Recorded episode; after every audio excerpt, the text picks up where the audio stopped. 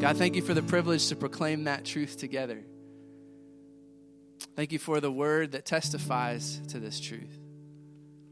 Thank you for the person and work of Jesus Christ that solidifies this truth that you are great. I pray that this would resonate deeply with us as we continue to worship together today, but also through the week. When we go with our families and spend the rest of the week worshiping with them and in our places of work, may it resonate deeply with us that our God is great, greatly to be praised. His son died in our place on our behalf and was raised to life to prove your power over death. And we've been given a spirit that raised him from the dead to then live in boldness and walk in newness of life. And so help us to let these things ring long in our ears. We love you and are grateful that you have loved us first. It's in the name of Jesus that we pray. Amen. You may be seated.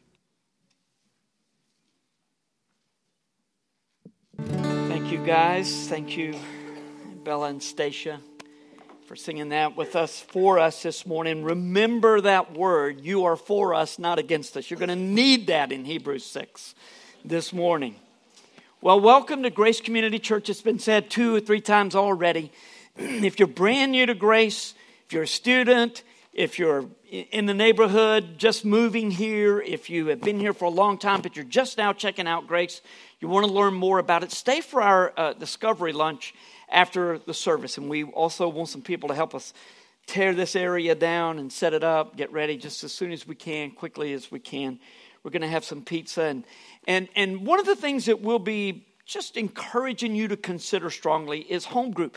Really, if all you see of Grace Community Church is what you see on Sunday morning, that's not, that's only a portion of it. It's really only about half of it. Now, you've got two halves and then a whole lot more extra ministry. But we consider home group just as important as Sunday morning. So, you'll get to meet some of those leaders and other leaders we can get you connected with. Um, there are home groups that meet from, from Dunn to North Fuquay, way on up toward uh, Apex and Cary almost. So stick around for a Discovery Lunch. We would love to have you join us for that. Well, last week I was so glad that we were able to meet, and as we talked about then, it's a beautiful on the way into church last week with all the ice. Let me ask you, did you get out and about on Friday and Saturday during that ice storm? If you did, it was in the face of every warning imaginable. I mean, the governor told you, do not go to the NC State Duke game. And, and uh, like anybody would want to go to the NC State Duke, being, being a Carolina fan. Well, if you're a Duke fan, at least you would get a chance to see them win this year if you went to that game. Uh, well, okay. Uh, we're trying to thin out the crowd just a little full in here. So, anyway, the governor said, Don't get out. Look, our little neighborhood uh, newsletter said, Don't dare get out every warning imaginable. And, and look, we understand ice is a different beast. People up north don't understand that. You know, they talk about southerners don't know how to ride, drive in the sun. Well, look, if you have to drive on ice, Washington, D.C. found out what we found out several years ago when you get one inch laid down quickly and they don't have time to mess with the roads, it's a mess. It's a mess, and ice is that way. So, um, I, I, lived in the North Carolina, North Carolina mountains for 20 plus years, and look, I got everywhere in the snow. I stayed in during the ice, everywhere except that last little dirt road up to my house. I couldn't get up sometimes. And one time it was like 17 days in a row we couldn't get up there. It was so, we had so much snow. But look, I could get anywhere in the mountains because my little Subaru, front wheel drive Subaru, would go anywhere unless the snow just was so deep that it couldn't plow through. But there's a, I was confident in, in, in the snow. But you know what? There's a difference in confidence and overconfidence. Look, I'm not nearly as confident as I was back in those days driving in the snow. And of course, part of it is everybody else who's driving. Uh, but but we're all in trouble if someone is overconfident in snow and ice. There's a, there's a very fine, It's going to be one of those mornings, I can tell. And this is a bad morning, Hebrews 6. It's a very thin line between confidence and overconfidence. Alan Box used to work with explosives in the military. You know, there's a fine line between confidence and overconfidence when you're dismantling bombs. Or if you're driving an 18 wheeler, or if you're a surfer, or if you're a nuclear engineer, any, any number of professions or activities, you better be sure that you're confident but not overconfident. What about warnings in the Bible? I mean, what if the Bible boldly claims that the decisions that you make will have life and death and eternal consequences? And it warns you against certain types of decisions, saying that you will not be with God in eternity if you make these decisions. Perhaps scripture is more like handling explosive devices or an 18 wheeler or a jet than it is like feeding the birds. Now I've made all the bird watchers and feeders upset. But you understand the difference, don't you? Perhaps the danger for us who are fairly comfortable with Scripture is that we become overconfident in our approach to life and eternity. Our text today is Hebrews 6, 1 through 12. One of the commentaries that I read acknowledged the difficulty in this section, saying, Look, I am aware that many of you came straight to this text to see what I had to say about it before you started at the beginning. You wanted to know what I had to say about Hebrews 6, particularly verses 4 through 6. This is a difficult passage, and while I used to think that the interpretation was fairly simple, I don't think that any longer. I mean, there's no doubt that I entered this preparation for this message with a full confidence that when God saves a person, there's nothing that that person can do to change his or her eternal destiny. And I end the message with the same belief. If you come into this message saying that yes, you can give away what God has given to you, then you're probably going to come to a different conclusion than I did. But I want to tell you, regardless of what you believe, you've got problems with this text. It's just not easy to understand completely what God is saying. So we're going to do our best to just get at it and, and, and try to understand the things that we all agree on and see what God is saying to every single one of us. So, we've already covered uh, the first part of this section. Hebrews 5 11 through 14. This morning we're going to conclude by examining Hebrews 6 1 to 12. But, but this, this ought to be our desire every single time we come to church. It's not that we're going to examine the Word, but we're going to let the Word examine us, our hearts and our minds and see where it is that God is speaking to us, what He is trying to say. I want your attention. You need to hear me on this and believe. As is our custom, I will ask you to stand for the reading of Scripture. I will be reading from the English Standard Version, Hebrews 12, verses, or excuse me, Hebrews 6, verses 1 through 12. Therefore, let us leave the elementary doctrine of Christ and go on to maturity, not laying again a foundation of repentance from dead works and of faith toward God, and of instruction about washings, the laying on of hands, the resurrection of the dead, and eternal judgment. And this we will do if God permits. For it is impossible in the case of those who have once been enlightened who have tasted the heavenly gift and have shared in the Holy Spirit and have tasted the goodness of the Word, Word of God and of the powers of the age to come, and then have fallen away to restore them again to repentance, since they are crucifying once again the Son of God to their own harm and holding him up to contempt for the land or for land that has drunk the rain that often falls on it and produces a crop useful to those for, for, whose sake it is cultivated receives a blessing from God. But if it bears thorns and thistles, it is worthless and near to being cursed, and its end is to be burned. Though we speak in this way, yet in your case, beloved, we feel sure of better things, things that belong to salvation. For God is not unjust so as to overlook your work and the love that you have shown for his name in serving the saints as you still do. And we desire each one of you to show the same earnestness, to have the full assurance of hope until the end, so that you may not be sluggish, but imitators of those who through faith and patience inherit the promise. Father, uh, we want to be those who persevere to the end.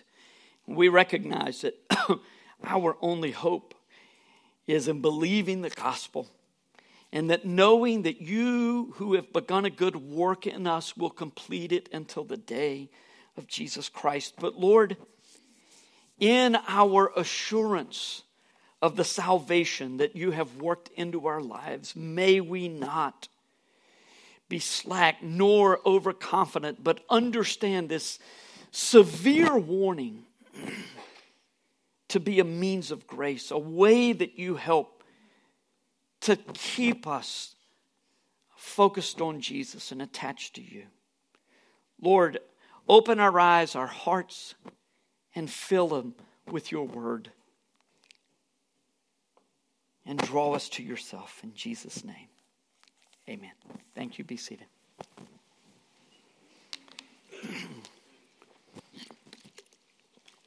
Do you remember when you learned your ABCs? I'm not sure that I remember the exact time. I, I bet you remember how, though, that you learned your ABCs. You remember that, right? A, B, C, D, E, F, G. We all know the song. And if you have children under the age of 10, maybe under the age of 15, I am all but certain there's video somewhere of your children learning their ABCs. We just think it's so cute. But let me ask you something. Those of you, several of you will be taking your medical boards this summer.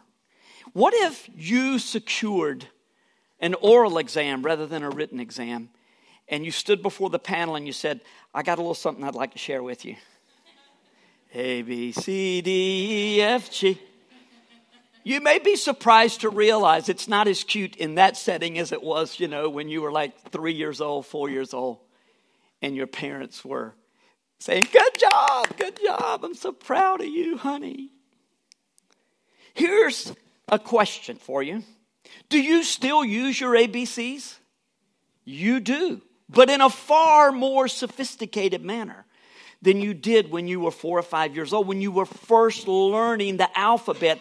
Now you know how to use the alphabet to, to, to pr- produce so many words and ideas. You can do so much more than you did in the first days when you first learned them. So you understand what the author is saying here in the beginning of chapter 6. He's, he's not expecting his friends to forget about the elementary doctrines surrounding conversion, but to employ those doctrines to go deeper, far deeper into the gospel and have far greater understanding and benefit of your relationship with Jesus Christ. Ironically, there is some question about these elementary doctrines that the, that the author of Hebrews says, let's move on from them. Well, let me first understand what they are, then we can possibly move on. And although there are differing opinions about the specific meaning of each, you're going to notice that there are three pairs of focus repentance from dead works and faith. So, repentance and faith is one set. Then, instruction about washings or baptism it's not there, but we'll, we'll come back to that in a minute. Laying on of hands. And then the resurrection of the dead and eternal judgment. So, three pairs of doctrines. Um, the, the first set of instructions, repentance from dead works and faith, occur at the very first moment of salvation. Repentance from dead works may, or very likely, is repentance from works that you are depending on to make you right with God. In other words, I just need to be a good enough person so that when I get there, my good works outweigh my bad. That's probably what he's talking about. Although it very likely he could also be talking, and so often the the, the writers of Scripture have more than one meaning when they write. This could also be uh, repentance from works that produce death, as the NIV translates it uh, very carefully. So, in other words, idolatrous acts and just sinful, wicked living. Repent from your works, your dead works, and then have faith in God. Repentance and faith occur at the very first moment of salvation. So we are born again when we repent of our sin and when we believe that Jesus died in our place and that his death and his blood is acceptable in the Lord's sight as payment for our sins. The next set of elementary doctrines includes baptism and the laying on the hands, laying on of hands. Now, baptism here in the Greek is, is in the plural. It's baptismoi, baptismoi. Baptizo is the word for is the, is the, um, uh, the verb for baptized, but baptism, baptismos is the word for baptism. Baptismoi is baptisms. And that's exactly what is written here. So, consequently, it's translated in the ESV as washings, other places, uh, ceremonial washings or rite, ritual kind of washings. Um, decent chance that what the author is doing by using the plural is trying to distinguish between the ceremonial washings of the Old Testament that people had to follow the law just exactly right in order to stand in God's presence, and baptism, which the scripture says washes away our sins. It's an outward act of an inward faith that we have, it's an expression of our obedience to the Lord. It's also God's way of bringing about this awesome union that we have. Baptism apart from faith means nothing. Faith without baptism, well, what is that? That's what the New Testament writers would say. Really? You've believed, but you've never been baptized? Really? Truly? Which, by the way, is a good word. If you have never been baptized, talk to me. Let's, let's make sure that you're following the Lord in this way. So he's saying, move on from these instructions about baptisms and the laying on of hands, which could be any number of things, but most likely is associated with a, a, a baptism and an initial initiation into the Christian faith. Is kind of like, I, we now bring you into this family, and then there's baptism. Um, also, then, the next set is the resurrection of the dead and eternal judgment. Excuse me. Look, both of these have to do with the end times, and both of them brought a great deal of satisfaction and peace and comfort to those who were first hearing these words. If you're just getting here and you don't know the context for all of Hebrews, most likely this was a small group of Jewish believers in Rome that were receiving this word just before or just after persecution had begun in earnest uh, in the first century. And so it was great to think that if next week they put me on a cross, or if next week I am burned at the stake or I am thrown to the lions, that I am going to be resurrected. There's a promise in the resurrection of the dead. But there's also a promise in eternal judgment. In this life, we cry out, Lord, with Paul in Romans, Romans 9 and Romans 10 both, I would sacrifice myself. I would spend eternity in hell if you would let my brothers and sisters come to you. And then, and then when we are in heaven and we have got that eternal perspective, we'll be crying out, How long, O Lord, before you make things right and you judge these evil, wicked people who reject the gospel of Jesus Christ? Can't even imagine that kind of a thought now because our hearts are so tender and so desirous that everyone come to Christ. But you know what? It would mean something to us if we were about to die for our faith to be reminded that God's going to make everything right one day. It's not always going to be like it is upside down. When, when Jesus comes back and when he reigns fully, everything will be right. One of the benefits of going deeper into the word for the first century readers and for those of us who are reading these words 2,000, some 2,000 years later, is that it gets our focus, gets the focus off of ourselves and onto Jesus. what happens when you have a major crisis in your life? You become so inwardly focused, don't you? I mean, it's just that's the way we are. We tend to be. It's just like, oh, I can, I can hardly move, I'm paralyzed. Some of the first ones hearing these words were thinking about walking away from Jesus. And some of you who are hearing these words today may be thinking about walking away from Jesus. In the first century, they were thinking about walking away because of persecution. And notice they weren't thinking about walking away from religion, they were thinking about walking towards it. They weren't walking away from the church, they were just walking away from Jesus. And you may be thinking about simply adjusting your beliefs to be more in step with the culture. Or you may be thinking about walking away to indulge a particular sin. The message, message is the same today as it was in that day. Don't do it! You are playing with eternal damnation. It's a strong word in Hebrews 6. Well, see, that's the point. You evangelicals are so exclusive, so absolute in your thing. Respectfully, and I, I mean that truly, respectfully. It's not me, it's not us, it's the Word. Look at verses 4 to 6.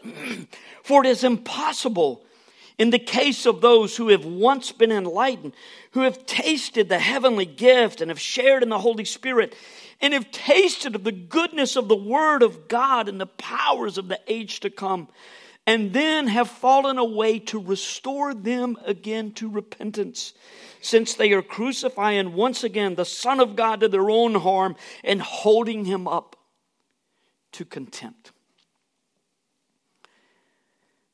Wow, that, boy, there's a lot to absorb here. the writer seems to be saying that if the person that he's talking about falls away into apostasy or into a state of absolute and total rejection of orthodox belief, everything that I once believed, I now reject, or I have sufficiently muddied, muddied the waters in such a way that it's something completely different than what I used to believe then if that person has rejected the orthodox belief, has rejected Jesus at that belief, he cannot be restored. So I used to have this all figured out. It was very simple to me. It's like, oh, well, hey, this is just a hypothetical. If a person could lose his salvation, then he couldn't be saved again. So, of course, it's not possible. I was guilty of a rather simplistic approach to interpreting Scripture, but I might add, it seemed to me, and it may seem to you, you may have never thought about it beyond that. It made perfect sense to me. It was logical. And I'm not in any way criticizing you for taking that kind of a view on this text. I'm just saying, let's think about it at a deeper level as we are encouraged, even, even commanded to do.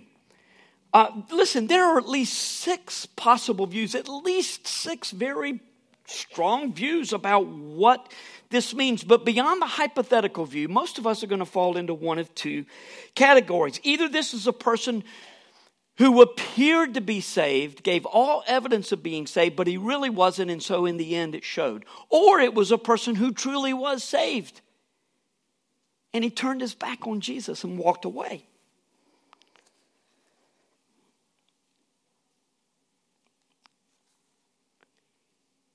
This text seems to say, though, if he's walked away from Jesus, it's impossible for him to ever be restored to the place he was. So, what are we to make of all this?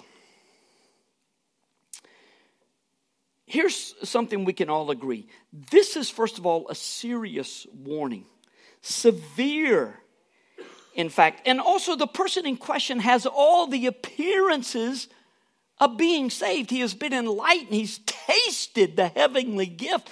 He's shared in the Holy Spirit, tasted the. How in the world? This, for all the world, this appears to be someone who is a believer. And we can all agree with that. Furthermore, the decision to walk away from Jesus is at the level that it's so extreme that there's no room for repentance and restoration to the Lord.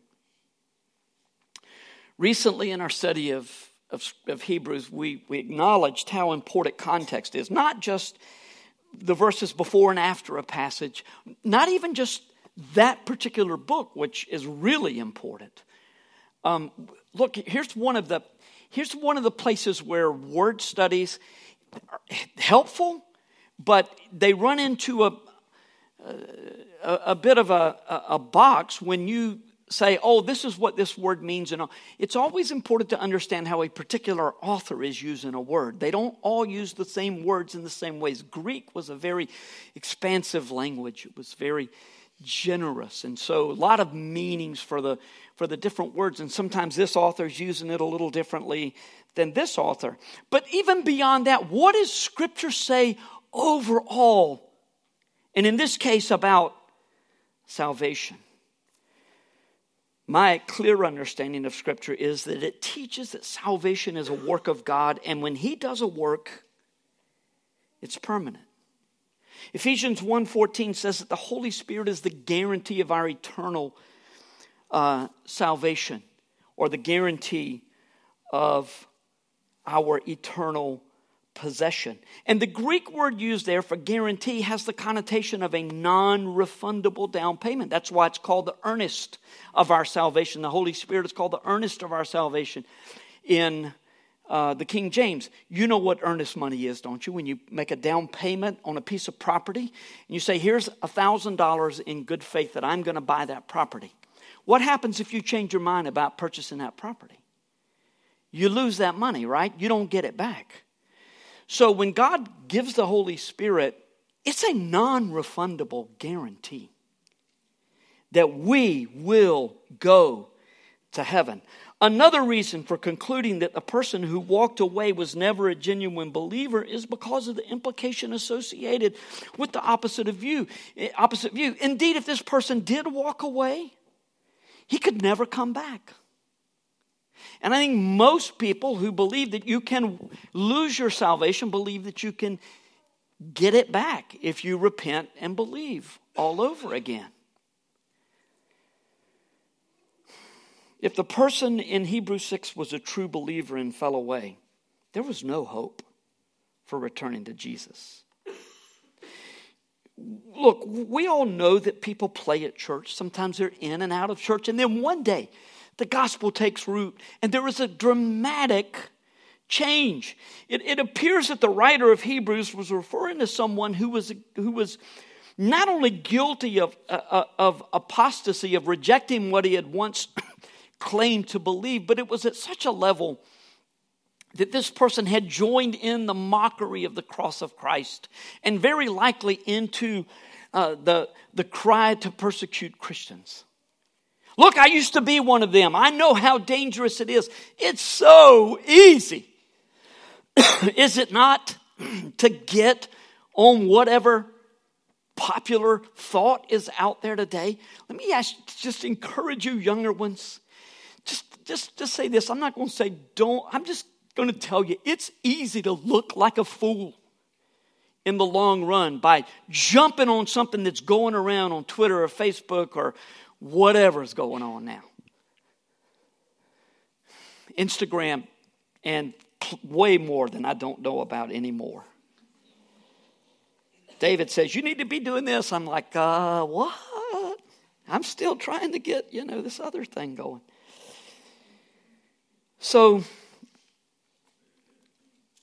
you, you know why? Because it's easy.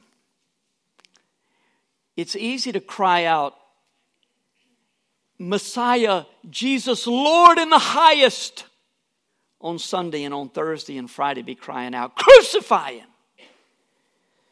And that's kind of the implication of the person here. This is a serious rejection of the gospel.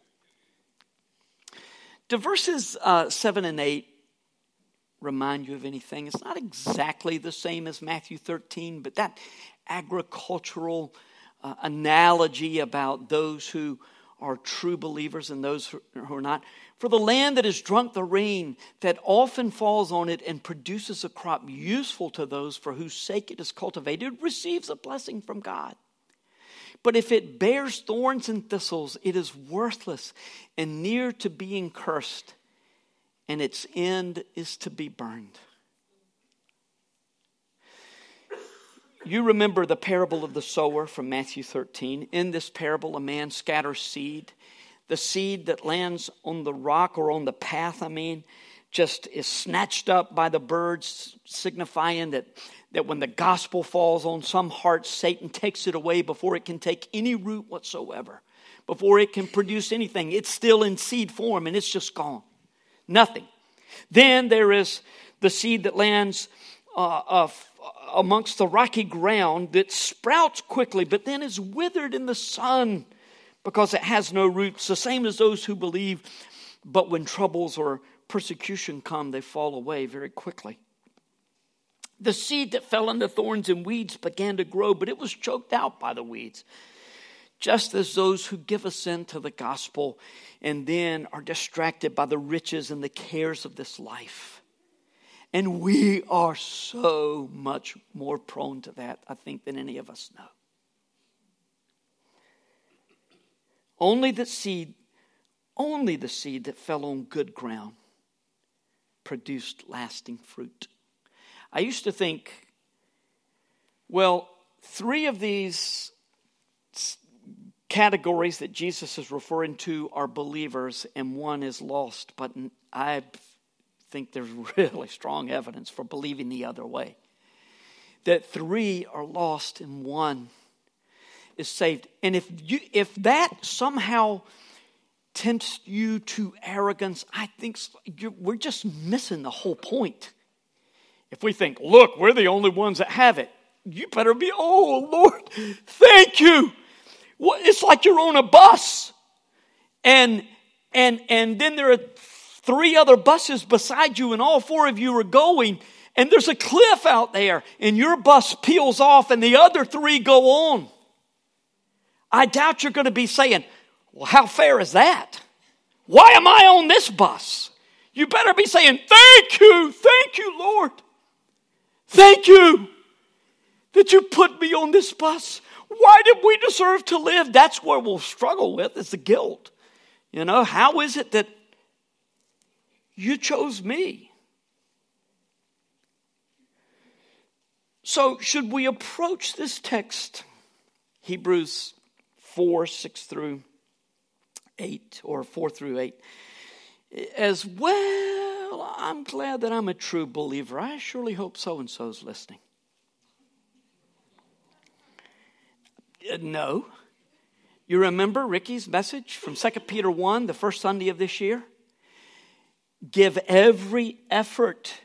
Confirm that your calling and election are sure. In other words, plan to walk with Jesus for the rest of your life and don't play around with sin along the way. If you're tempted to walk away from Jesus, don't. Look, in our day, you can go from one gospel believing church to another gospel preaching church just like that. You couldn't do it in the first day. You walked away from the gospel believing church you were in, then you had walked away from the gospel believing church. But look, it's far too easy for us to move around now. Make sure if you leave a gospel preaching church that you re- leave for gospel reasons.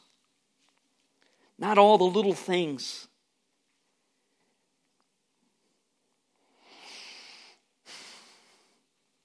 because we start to think about this is my decision. I'm going to plant where I want to plant. Look, we hope the Lord plants you here.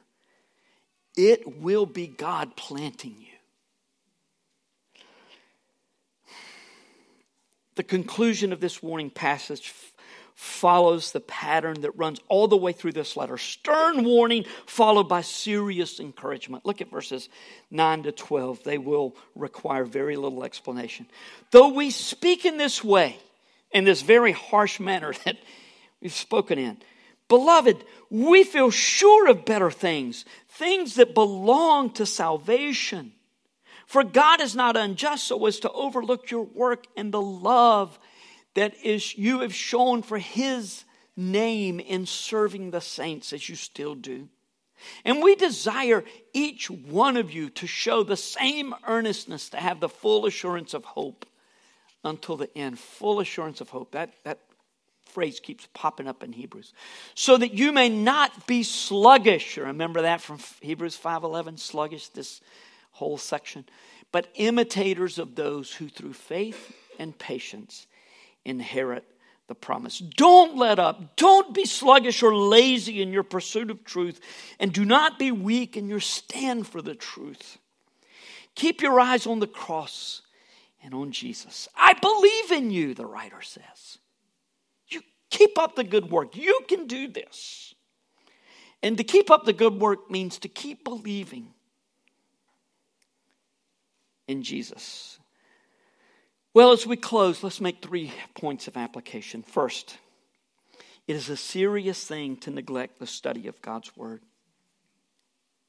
It would be hard to absorb Hebrews 5:11 through 6:3 and take the position that what you know about scripture right now is pretty much all you need to know. I mean, if you knew someone facing intense persecution, how would you encourage them?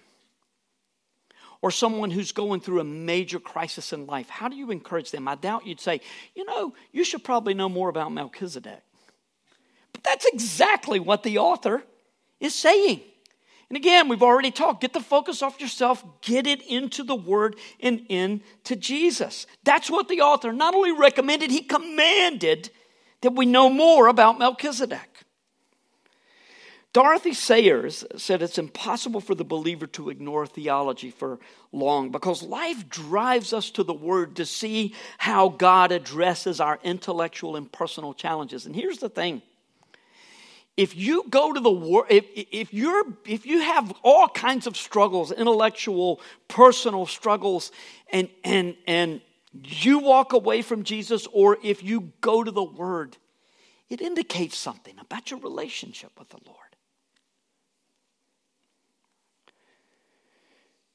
when you engage the outside world with the gospel, it is important that you know God's word well enough to interact meaningfully with those who do not know the Lord. And by the way, don't confuse, talk about your struggles or your, in, your inspection of the word. Don't confuse rejecting Jesus with questions about this or that part and different interpretations of scripture here and there. There's a big difference in that.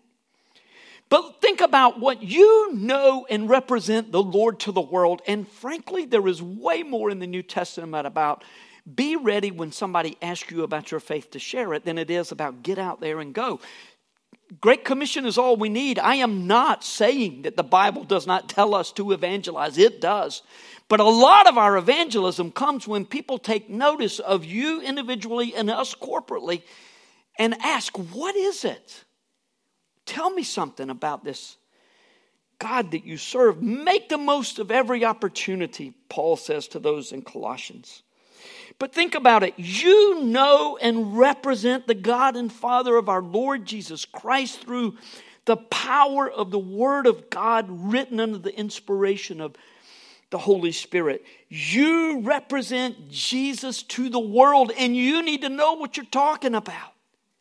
So, what is it that is so important in your life that you don't have time to study Scripture? It's a serious thing to neglect the study of God's Word. Second, never take New Testament warnings lightly. I'm going to confess that when the governor said that everybody should stay off the road last week, I was like, yeah, everybody else. I would appreciate that. Again, it's one thing to be confident, it's another matter altogether to be overconfident. I said that don't take the New Testament warnings lightly. Not that I'm saying you shouldn't take the Old Testament warnings lightly. It's all the same story, two parts, but one story. But in the New Testament, the gospel is clear.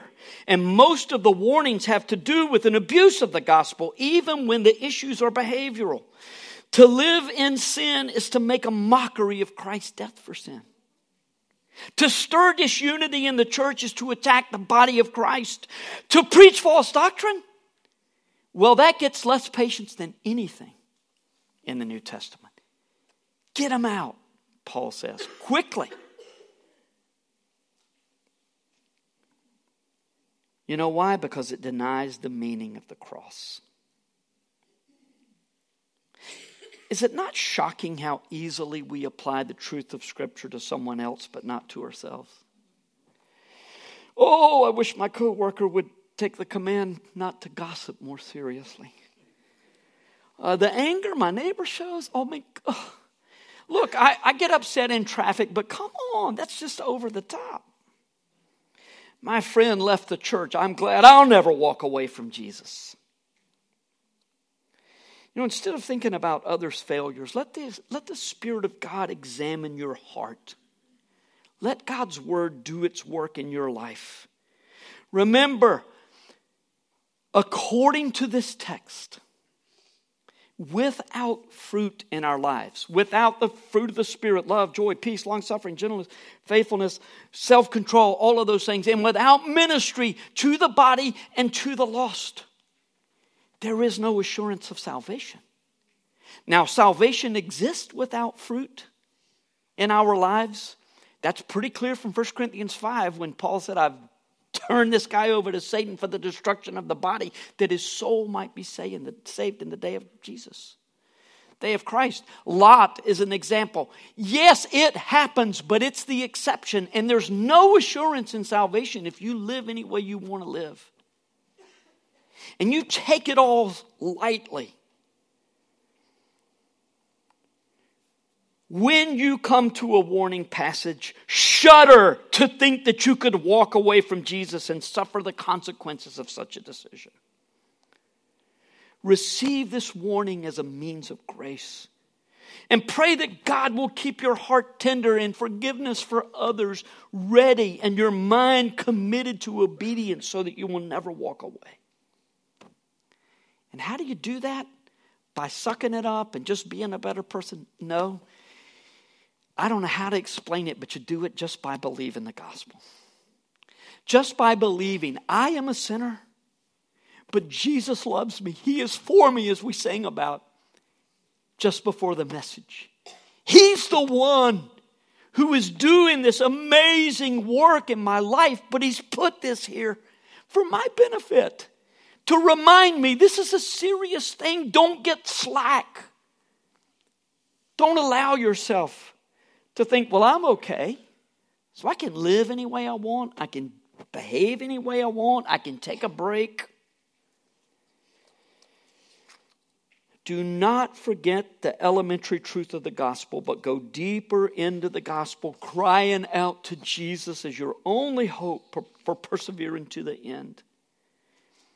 And then, last, live out your gratitude for the gospel by serving others in the body. Aren't you grateful for the author's confidence in the people he has just warned to stay close to Jesus?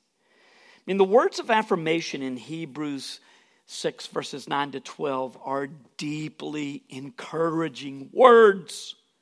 In the author's endorsement of the reader's faithfulness, he writes about their service to one another the more the world opposes the message of the church, the gospel, that is the gospel, the more important it is that we are connected with one another and that we serve one another. Doesn't mean we should become insulated or isolated, insular or isolated from the world. It does mean that God has called us to function as the body of Christ. And the more we so function, the more we learn about Him and the more assurance we have in our union with Jesus, or rather, his union with us, which in turn ministers to the world around us. And that's a good place to end on a day when we've received a hard word from Hebrews 6. Let's pray.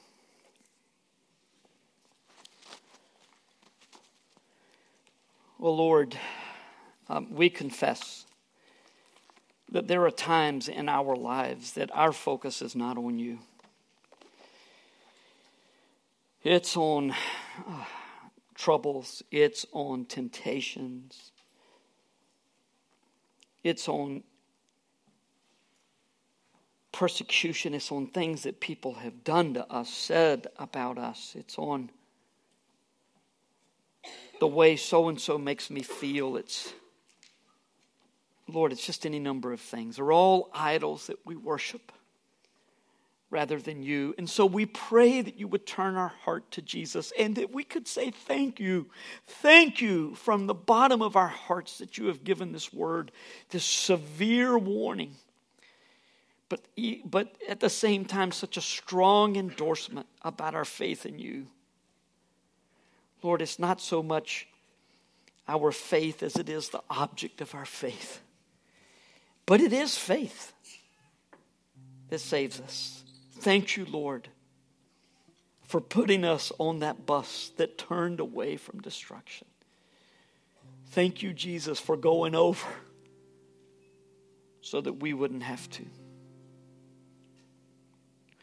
Lord, we love you and we need you. And we ask that you would change us and make us more like you. In Jesus' name, amen.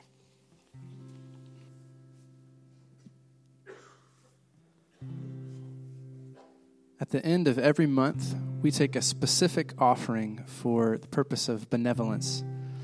And so in 2015, uh, we as a church family were able to spend over $15,000 to love on our church family and people in our community who had emergency needs, who had power bill problems, who had things come up that we can't plan for. And many of us have been uh, recipients of these funds and are so grateful. We're grateful for our deacons who administer this fund, who, through the discernment of the Spirit, uh, are led to uh, serve in different ways with different amounts. So we want to pray for our deacons, certainly, as they continue this in 2016. But as this is the last Sunday of January and we begin 2016, I think it's completely within what God has blessed us with to outdo our giving from last year. Uh, we're already on pace to outspend because there are so many needs. And so, as God has given graciously and abundantly to you, please consider on the last Sunday of every month uh, giving graciously and abundantly uh, for the benefit of the people in, sitting next to you, for the church family, and for those who are in our immediate community who have emergency needs. Uh, and so, plan on that as we go through the rest of this year on the last Sunday. Hopefully, you thought about it as you came this morning. Uh, but let's uh, pray for this particular offering and then sing together. Would you pray with me? God, we have everything that we need for life and for godliness provided to us in and through the person of Jesus Christ. And as we have uh, sought first the kingdom of God, we have all seen these other things be added unto us. We have seen the fact that uh, we don't need to worry about what we're going to wear, what we're going to eat, particularly here in the States, as you care for us so abundantly. So I pray that from this position of uh, of all of our needs being met, that we would give over and above, uh, so that your other people, your other children, might be cared for just the same way that we have been. That we might be able to reach out to the rest of our community as well, and let those who live around us, who suffer financially, that we might be able to walk with them. And God, I do ask uh, that in Jesus' name that you would help us uh, to give so hilariously that we would outdo ourselves from last year. So take these funds, Lord, and use them to build your kingdom and provide us a means of sharing the gospel uh, in, in a physical form, even as we accompany it with the word for those who are in our church family and those who are outside. It's in the name of Jesus that we pray. Amen.